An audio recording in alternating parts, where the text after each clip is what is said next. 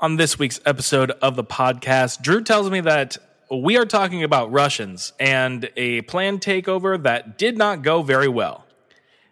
There are no success stories here, Adam. And you know what? Failure in a large part is what this podcast is all about. So buckle up, because this is Deadball Brothers.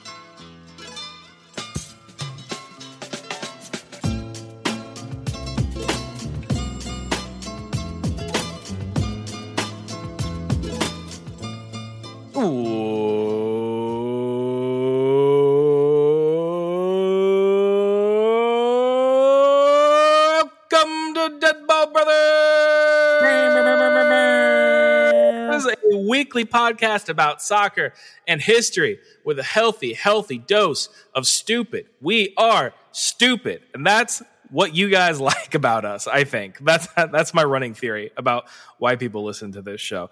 We are part of the Blue Wire Podcast Network, and when I say we, I mean the hosts of this show, me, myself, everybody's most favorite freelance soccer content maker, cereal eater, and good things enjoyer, Adam Whitaker Snavely, joined as always by my real-life brother, Drew Snavely. And Adam, we have a story today that I want to give a shout-out to a close best friend of mine, Matt Barodi. So shouts to Matt for this story. Basically himself a Deadball brother, honorarily speaking, considering how much he was over at our house back in the day when we were all young lads running around in grade school. 100% an honorary Deadball brother. And I know that, well, that just counts because mom already calls him like son. So that's just, we're just talking family business here. It is. Nothing new. Just one very neat, big old happy family. So shouts out to Matt Barodi. Matt's a Chelsea fan, right? He is a Chelsea fan. So shouts out currently winning. Yeah, shouts out to Matt Barodi and shouts out to Chelsea. Romelu Lukaku turns out pretty good at soccer. Pretty decent. Yeah, that's how that goes. Probably the best striker in the Premier League, you might say, right now. Yeah. I mean, I'm trying to like run through strikers now in my head. Obviously, the big old HK is still not quite up to speed, I would say, and still maybe not quite up to my club trusts me yet, because I definitely tried to leave in the summer forcibly. Well, the Spurs just lost like 3-0 to Crystal Palace today, so things are not going well for them at the moment. Yeah, Patrick Vieira's side kind of crushed them. And also, I would be remiss to not mention this tweet that somebody put out. It was a brand of some sort. Oh, I know. It was 538, the like projections and numbers people, yes. Nate Silver's website that they do kind of everything from like sports to politics to whatever. But they did some projection about Tottenham and in the tweet referred to them as the Tottenham Spurs. And I just was like, man, that's some good old fashioned America right there. So America. Oh my gosh. The Tottenham Spurs. They America'd so hard. They really, really did. But also Spurs deserve it because they're bad. Yeah, that's true. And if you're a Spurs fan listening to this episode, I'm sorry, but the truth, sometimes it will hurt you, but it will set you free. Speaking of London clubs that are bad, Arsenal managed to win their first match this season against Norwich. Mighty Norwich. The mighty Canaries. Pulled out a slim 1-0 victory there. You know what? What's important to note is that they did it. They did it, Joe. They did it on a, I'm assuming, mild, clear day.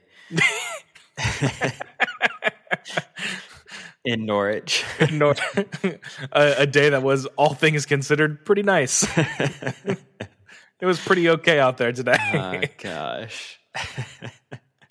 Our teams managed to squeak by some teams that are, Newcastle's pretty terrible. I wouldn't say that your team squeaked by. Your team was... We did all right. There was a couple of shaky moments per se, and then you just kind of found the proper attacking gear for it. Just, dear Lord, I looked at that lineup and I was like, your defensive midfielders in this are Matic and Pogba. Yeah. Those are the defenders that we're talking about in this situation. Not great. So I was like, you are just banking on offense. And it must be said, it worked. Yeah.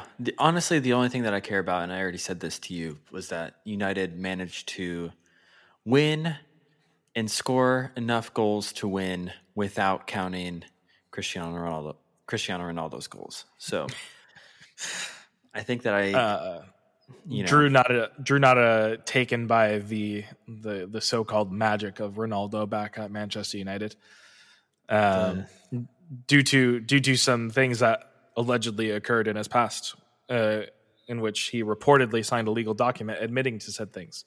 We're not here to talk about those things. Yeah. But those are there, definitely, for sure. Those are there. I'm not down with the sexual assaulters, and I refuse to celebrate his return regardless of how successful he has been as a soccer player. You're a real one, Drew. You're a real one. Yep. I wish that he wasn't with the team, if anybody was wondering my stance. It is wild just how much, like, kind of just scot-free press he's gotten. Yeah. Yeah. It's been disheartening to see so many people celebrating it. Players that I really like. Because from the club as a whole, there's so many players worth rooting for, so many good guys. And then you just have a not good human being. A not good guy. Yeah. No. Yeah. Coming to your club, and all of these guys are like, yeah, like, so awesome. Can't wait. And there's probably a reason why he hasn't come back to the U.S. since the sexual assault charges were pressed. So that's all. It's kind of where I'm at right now. Those are all probably things, but, no, I think it's good. I think it's good to like say and put out there. Yeah. I don't know. I think that that's just important in general to get a full picture of where all United fans are and not just some, because I think that when you kind of paint the picture of everybody is excited that Ronaldo is back at United, that's kind of an easy story to tell. And that there is certainly a lot of people that are detractors from that. We're not here to talk about the easy stuff, baby. We're talking about the hard stuff. We want to be uncomfortable. We're going in on the uncomfort. Sometimes that's serious, and sometimes that's ridiculous and hilarious. This time, it is serious in the case of Mr. Ronaldo and the things that he has allegedly done. But on the other hand, Drew, you telling me that you have a story of a really, really bad takeover, which I love. And I think that a lot of people think about and enjoy simply because in today's game, it seems like so much of being good revolves around being taken over by some a nation state with questionable money practices or like oligarchs that have ties to organized crime and a lot of different things of that nature. So I'm excited to hear about one that just doesn't work. It doesn't come off whatsoever. Yes. I'm very excited to tell it. I'm surprised that you didn't, or we haven't brought up Dortmund yet. And I didn't know if you wanted to mention it at all before I got into the story. Dortmund is trash at defending, but they won 4-3 because they have Erling Haaland, which is a really good thing, and also Raphaël Guerreiro, who had kind of a catastrophic day defending, it must be said. He still managed to pull out what was kind of a stunning free kick. Real, real nice stuff. Brings to mind once again the argument that I remember seeing a while ago that Raphaël Guerreiro should be the one taking the free kicks for Portugal and not Cristiano Ronaldo. Yes. He's good. He's good at them. And Cristiano Ronaldo actually isn't good at free kicks. Not that much. No. No, sir. Whatever. But yeah, I mean, you still pulled out a victory, 4-3. Yep. I mean, that's nothing new, I guess, for Dortmund. Forever the volatile, exciting, high-flying German team. Yeah. So, all right. Well, I guess that we can get into the story now. I just wanted you to have your 2 cents. I mean, I think that Dortmund in all things are always going to be a casual's favorite simply because they are very good at attacking and not very good at defending. And that is the recipe, you know? That is the recipe for the neutral fans' enjoyment. For me, it just needlessly raises my blood pressure to a rate that it should not ever go. But, I mean, it's a good win from them. They lost to Bayer Leverkusen away last year. So it's an important pickup of points. They're second in the table until I think Bayern Munich is actually just finishing up this game against Leipzig, and they beat them, which is a big surprise. So I think that actually makes Dortmund third in the table. 4-1. Ouch. Sorry, Jesse Marsch. So yeah, the Bundesliga table right now is Wolfsburg, only perfect team with 12 points from 4 games. Crazy. Bayern 10 points from 4 games. They drew their opening day matchup against Borussia Mönchengladbach, and Bundesliga debutant on that day, Joe Scally, American kid. Nice. Oh, very fun. Yeah. He came up in the NYCFC Academy with Gio Reyna, same time, same like youth teams and U.S. youth teams that they were both in. He played left back, I believe, in that game, even though normally he's a right back, and did really, really well. Nice. Huh. Good job.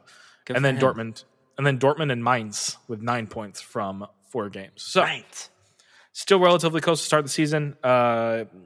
Hopefully, I don't know. Hopefully something different happens. I just don't want Bayern to win, man. But anybody that but is, Bayern. I mean, the life of a Bundesliga fan is like, oh, man, I hope Bayern doesn't win this year. Unless you are a Bayern fan. And that's how that goes. That's all I have to say about Borussia Dortmund on this day. I feel like life has to be boring as a Bayern Munich fan. There's no struggle. You know, there's only you would Bundesliga titles. But I'm sure it feels good winning all the time. You would think that. And I would hope to think that, when my team wins a trophy, like they did in the DFB Pokal last year, it feels way better because it's so spread out. And I imagine that teams of fans of even worse teams than mine would probably feel way better than I did. Winning the Pokal, because my team still wins trophies with some, some frequency. Dortmund do, yeah. But yeah, it's probably not. Honestly, they probably feel just as good as I do when they win, and that kind of sickens me. But yeah. But I digress, and we're not here to talk about the present. We are here to talk about the past. Yes, we are. Yes, we are. And Adam, my story today is more recent history. And okay. So I want to begin with a question. And that question is, does the name FC Anzhi Makhachkala? Is that all one word? Is that multiple words? So it's Anzhi is one word, then Makhachkala is the other word. Ring any bells? It does not. It sounds very Russian, but it does not ring a bell for me. FC Anzhi Makhachkala is the name. FC Anzhi Makhachkala. Of the story that I'm going to tell today. From Russia. So, FC Anzhi Makhachkala is located in Makhachkala, which is the capital. Yes, the capital of the Republic of Dagestan. Okay. Which is in Russia. Is that? Yeah. Where in Russia is that? So it's right on the Caspian Sea in Eastern Europe. It's it borders Georgia and Azerbaijan. Yeah. And that kind of makes it that's the big reason why Makhachkala is one of the most ethnically diverse cities in Russia, where that would make sense. Ethnic Russians are actually a minority. Interesting. Yeah. So that is it's always kind of weird to think about Russia in terms of how big it is, and necessarily that means it is so ethnically diverse. Yes.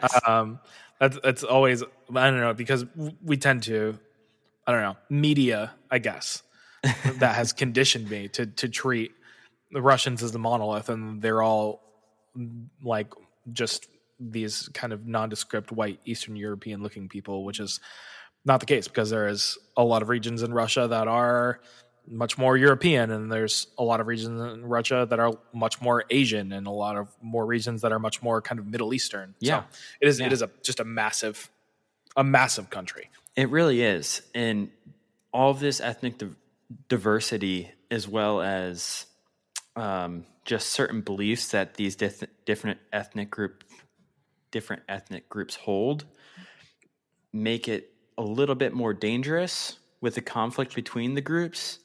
Sure. Just a little bit more violence in that region of the world. You know, Drew, if I know one thing about Eastern Europe, is that violence never occurs. Never. It doesn't happen. So Makhachkala is actually considered one of the dangerous places in Russia because of that. So that's just something important to note as we get into this story. Something to remember. Sure. Definitely. So FC Anzhi Makhachkala was founded in 1991, a relatively young club in the grand history of soccer. Only 30 years old this year, I guess. Which it's like an MLS team, basically. Yeah, basically. So the club joined the Dagestan League the same year in 1991 and won the league, going unbeaten over 20 matches with 16 wins, which is about it's about as good of a start as you could ever ask for. Yeah, for real. Then, also in 1991, we have the dissolution of the Soviet Union, which is very... Soviet Russia. It goes away. So Makhachkala entered the Russian second division, which is the third tier in the country, because they have the second division, the first division, and the Russian Premier League. So wait. Was Dagestan not a part of the... Okay, I'm trying to, like, because there was the USSR, but then there was like the current and former countries that also formed the Soviet bloc, and some of them were kind of like treated almost like their own countries within the USSR, and some of them weren't. So was Dagestan like traditionally part of Russia, do you know? Or was it more of a... was it more of a, like, this was its own place first before it was part of Russia? So I don't know if it was its own place. The fact that it's the Republic of Dagestan makes me feel like it was its own place, and it was a part of the Soviet bloc. But when the Soviet Union disbanded, Russia was like, we're keeping you. It has been a long time since global history for me. I didn't end up taking any in college, so literally since high school. So I some of the details are fuzzy for me. Yeah, I mean, they're fuzzy for me too, and I was just reading about it. So. Nice. The Cold War. Yeah. Yeah. So they were in the Dagestan League, which makes me feel like they were kind of in their own... They were doing their own thing, and then the Soviet Union disbanded, and Russia's like, "You're still a part of you're a part of Russia now, and your club can join our football league, essentially." And so that's exactly what Anzhi Makhachkala did. So they entered the Russian second division, like I said, the third tier in the country, and in 1993 they ended up winning the division. But due to a restructuring of the Russian soccer, tiers, they remained in the second division. No promotion for them. None whatsoever.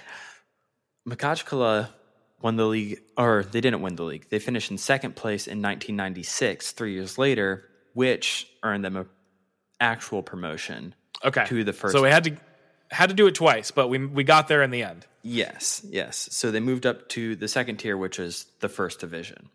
Yeah. In 1999, another 3 years, the club won the first division, earning their first ever promotion into the Russian Premier League. A classic tale of... We've seen this all the time, of teams going from rags to riches, from the depths of England to the Premier League, from the Soviet Union to the Russian Premier League. Exactly. The Dagestani League to the Russian Premier League. Indeed. Unfortunately, after 3 seasons at the top flight, Makhachkala was relegated back down to the first division in 2002. Okay. They spent 7 more seasons in that second tier before winning the league once again in 2010, sending them back into the Russian Premier League once again. Okay. All right. The club finished in an uninspiring 11th place in their first season back, but they had a lot to be excited about for the upcoming season, because on January 18th, 2011, FC Anzhi Makhachkala was purchased by Suleyman Kerimov. Kerimov, as you could probably guess, because we already kind of talked about it, just happened to be a Russian billionaire businessman looking to follow the suit of many other stupid rich dudes at the time and turn around a historically mediocre soccer club.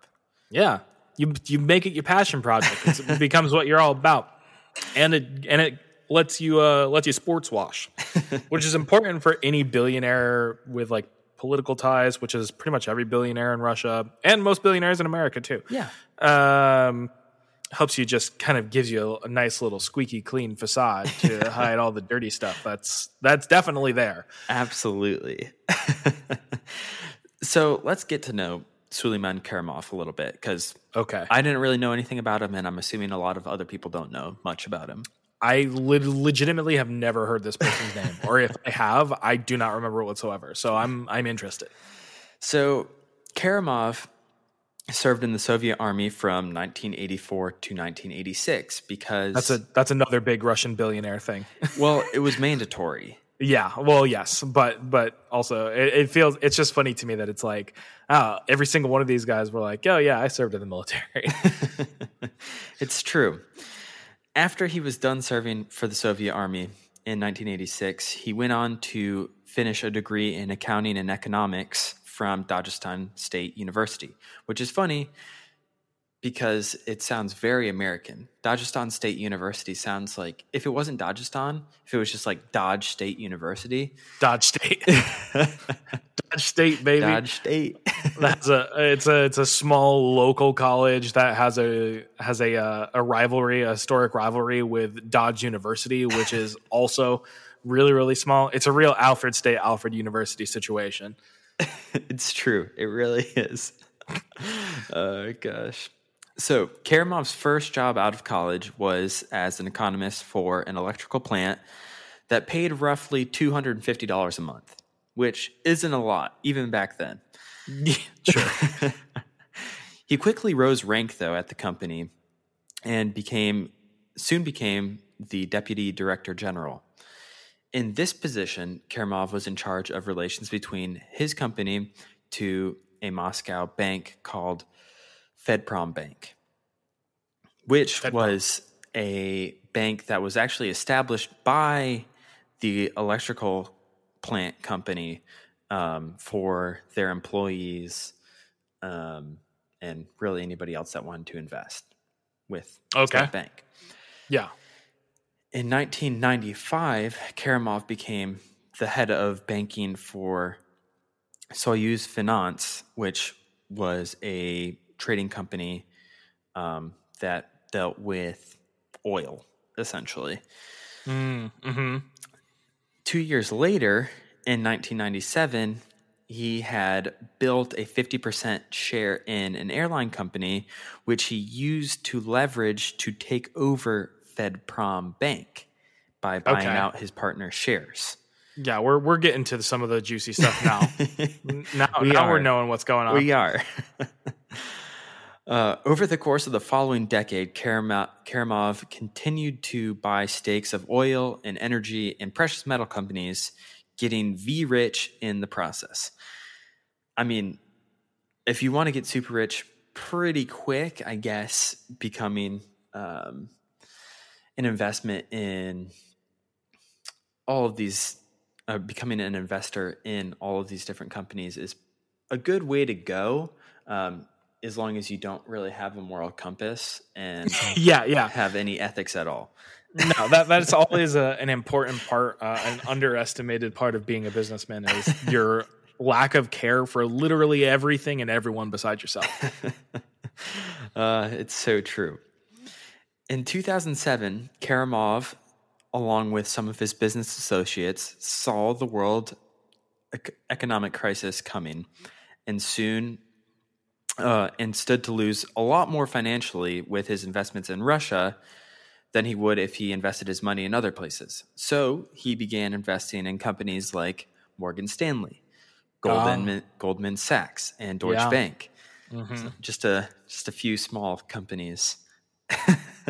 just some real like low tier, some real feel good stories about some underdogs that are just trying to claw their way to the top. Yes. The sizes of these investments were undisclosed at the time, but reported to be in the billions. Yeah. Kerimov had so much money invested in the American economy that the U.S. Treasury Department called him during some of the worst days of the financial crisis in 2007, 2008, and asked him to hold on, please hold on to your stakes. Ooh, that feels good right there. That makes me feel good. Doesn't it? That's how you know that things are going well. Gosh. Suleyman Kerimov continued to invest as the world attempted to move past the 2007-2008 financial crisis and predictably continued gaining more power and wealth.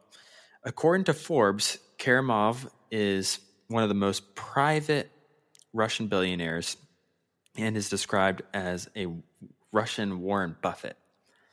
Okay.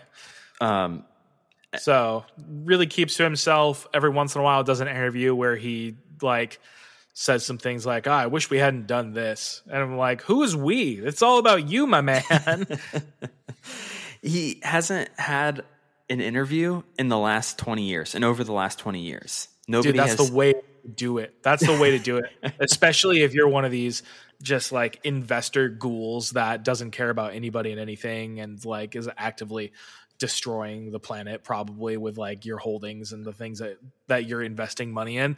The way to do it is just to not talk to anybody. I do not understand all of these super famous wealthy people that just feel the need to be liked because nobody's ever going to like you. It's so nobody liked you, Elon Musk.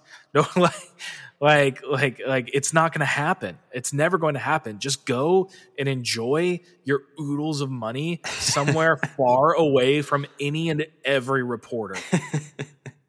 It is the way to do it. Absolutely. Excuse me. I just kind of burped. Oh gosh, this LaCroix's really hitting me dirty. Yeah. Oh gosh. As recently as 2020, Kerimov was the richest businessman in Russia for a period. So this dude has lots of power, lots of money. We got that established. Yep. Now let's talk about the investment we are all here for. The rise and fall of FC Anzhi Makhachkala.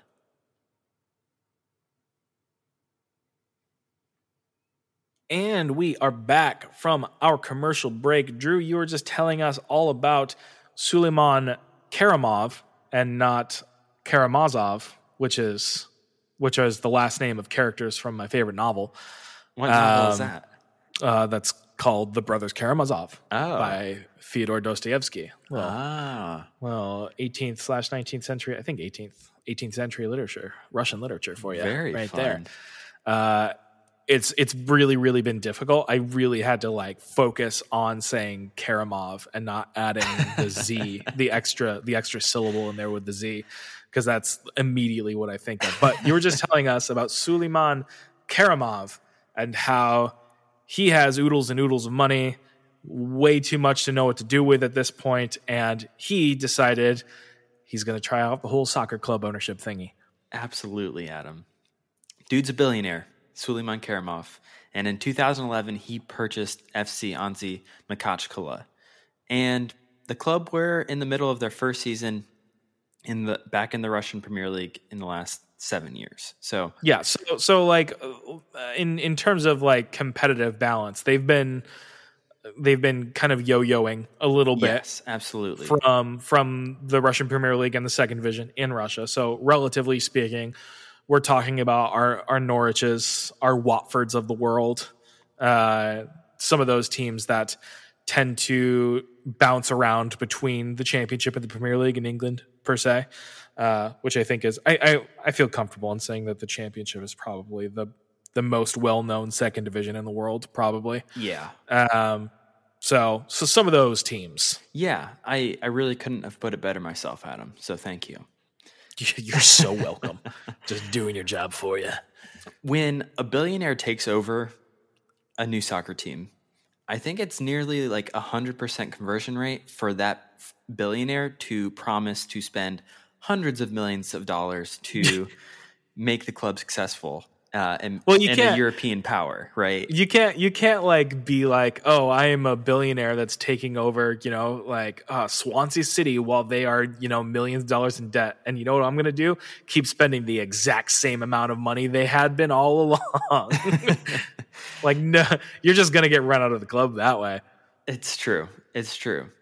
And Kerimov was no exception. I will say, though, that he bought his hometown club. I mean, Dagestan is where he went to school. It's where he grew up. That is true. Makhachkala is the capital of Dagestan. So, I mean, it's a... I don't know. I feel like you see entire countries buying clubs, cough, cough, like PSG and Man City. Yeah, sure. That don't really have a stake in the history of the club. But for Kerimov, this was a personal purchase, even if it was an investment of sorts. So I did want to kind of differentiate a billionaire taking over a club. give him a little bit of props. Give him a little bit. At least he took over his hometown club. It's not like he went in and bought Arsenal, right? Yeah. Good Arsenal burn, by the way. Thank you. It was subtle, and it took me a second to actually get it. But I just wanted to make sure that is recognized, that you are comparing Arsenal to the Norwiches of the world. Oh, man. So in 2011, Kerimov was the 36th richest person in the world at the time and did not waste any time pumping money into Makhachkala. A couple $100 million were invested in a brand new stadium for the club, which is great and really important if you have European ambitions, because you have to hit certain requirements that UEFA lays out to host European matches. Yes. Kerimov has his sights set high for the team, and so he's like, we are going to play European matches, so we are going to have a stadium that can host them. Yep. In February of 2011, Makhachkala made their first significant signing, a 38-year-old by the name of Roberto Carlos. Oh, color me surprised. That season ended with a best ever fifth place finish for Makhachkala, their best ever.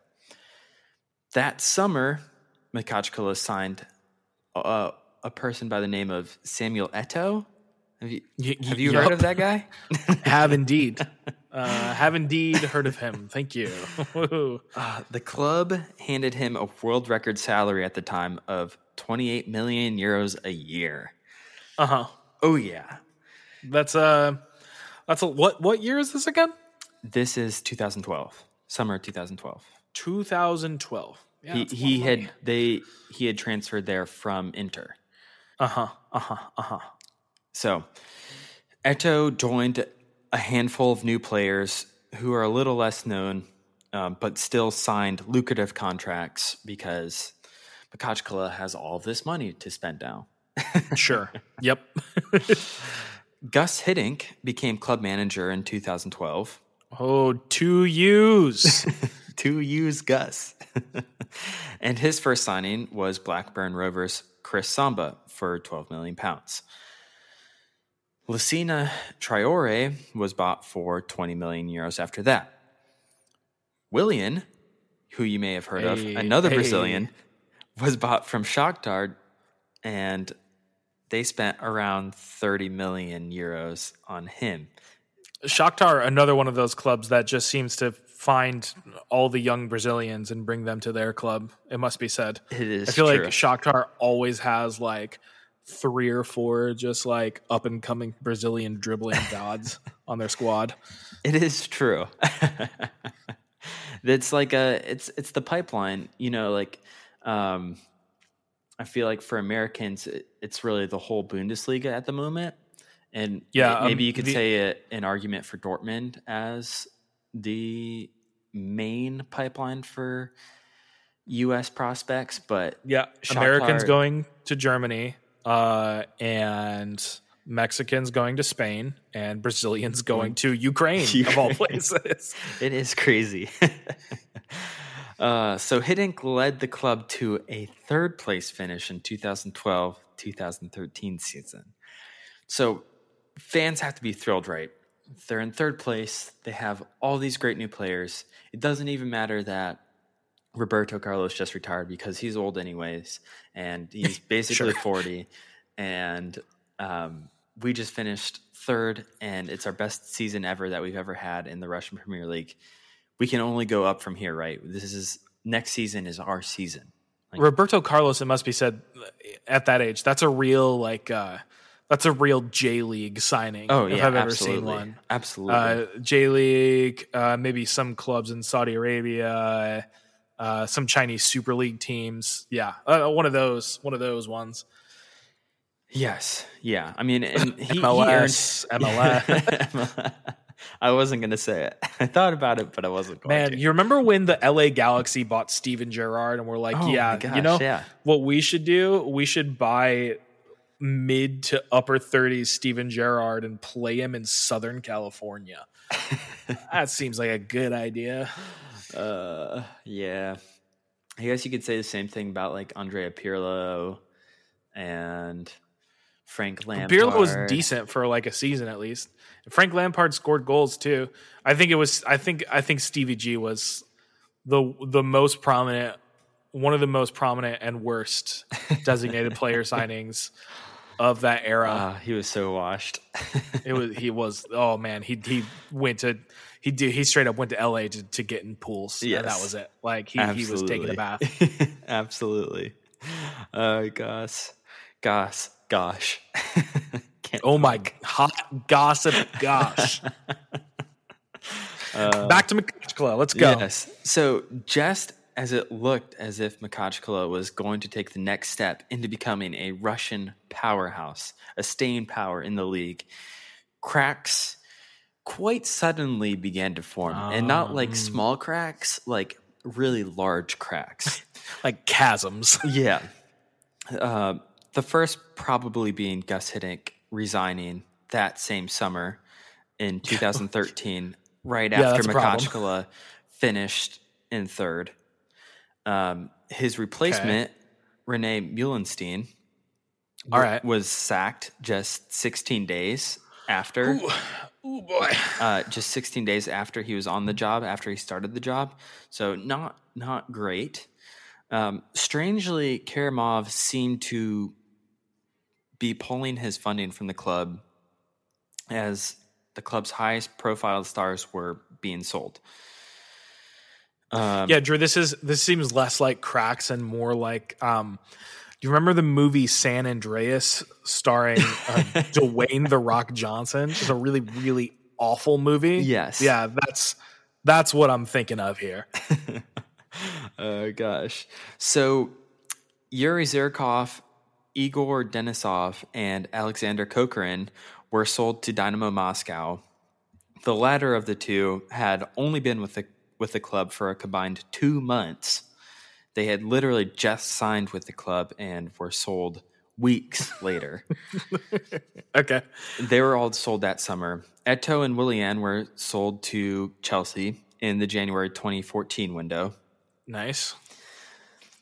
After finishing third in the 2012-2013 season, Makhachkala finished last place in 2014. Okay. And were subsequently relegated. Yeah, that's how that works. But okay, is Suleyman like not a billionaire? Like what's up? Did he just is he just decided he's bored now? I'm a little confused. So remember how I said that Kerimov was a really private dude? Yes. Like nobody really knows why he just suddenly decided to sell everything. I mean, there are people that are saying that he was tired of losing money, that the investment wasn't worth it. There are others saying that it was health reasons why he stepped away. Okay. But it's just a grand mystery. Yeah. Nobody really knows why he began to sell everything and everybody. And the hidden Russian billionaire that completed like years 1 through 2 of the Manchester City plan. He was, and then just abandoned it completely. He was on the precipice of glory, of Russian glory.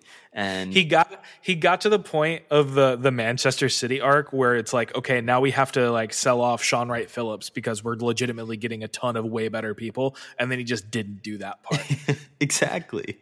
So Kerimov cut his losses with the club and sold it in 2016, 2 years after they were relegated for the first time. The club, so like a solid 5 years. Yeah. 5 years of the club. Basically. Jeez.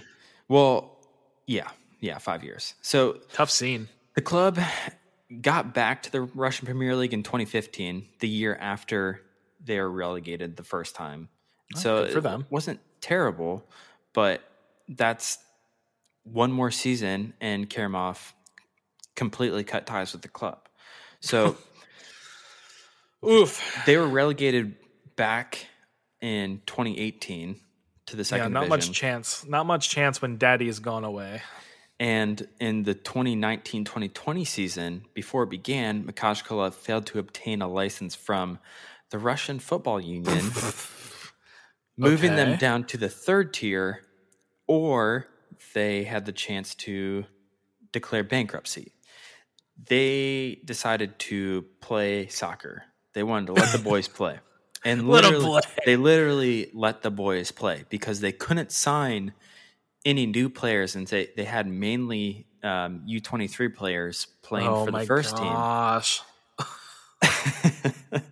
Jeez.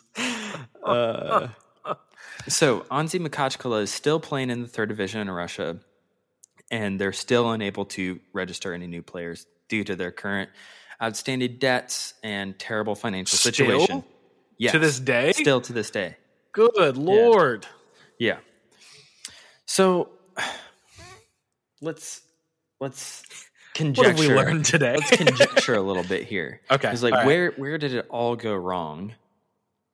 And so I think it was a financial reason why he stepped away from the club. He's still mega rich. I mean, I said in the first half of this podcast that in as recently as 2020, he was the wealthiest businessman in Russia at the time. Sure. So, I mean, he's not struggling financially, but I just think that he was pumping so much money into the club and it got a little unsustainable. Surprise, surprise. Right? Yeah. It's like Real Madrid vibes. And also it's one of those situations where, yeah, Real Madrid vibes who cry poor before offering 180 million for Kylian Mbappe, whatever. It's also one of those situations where you're so rich that you're like your net worth and how much money, like quotation marks, how much money you have or you're valued at can like change really, really wildly. in a very short amount of time. Like you still be mega rich, but it's like one of those things where it's like, oh yeah, Jeff Bezos was worth, you know, X amount of $1 billion today. And then 2 days later, like something happened with the stock market or something, and his net worth has gone down $3 billion, which is still like, it still puts him at multiple billionaire status, like multiple, I can't spend all this money in my lifetime if I tried, but I'm losing an amount that would end world hunger at the same time. Yes. So maybe he got hit with some sticker shock from the pandemic, possibly, tanking some investments that he has, and he just kind of pulled out of the club. I also wonder if, with how private you say he is, if he just kind of grew uncomfortable with being even passively in the spotlight. Yeah, that's certainly a possibility. Because when you do that to a club, you necessarily, it's kind of like Roman Abramovich, right? Like, the club kind of becomes a little bit synonymous with you. Yes. It becomes your baby. It becomes the thing that people think of when they think about you. And if the club is or is not doing well, that puts you in the spotlight, and not just the team and the players and the coaches.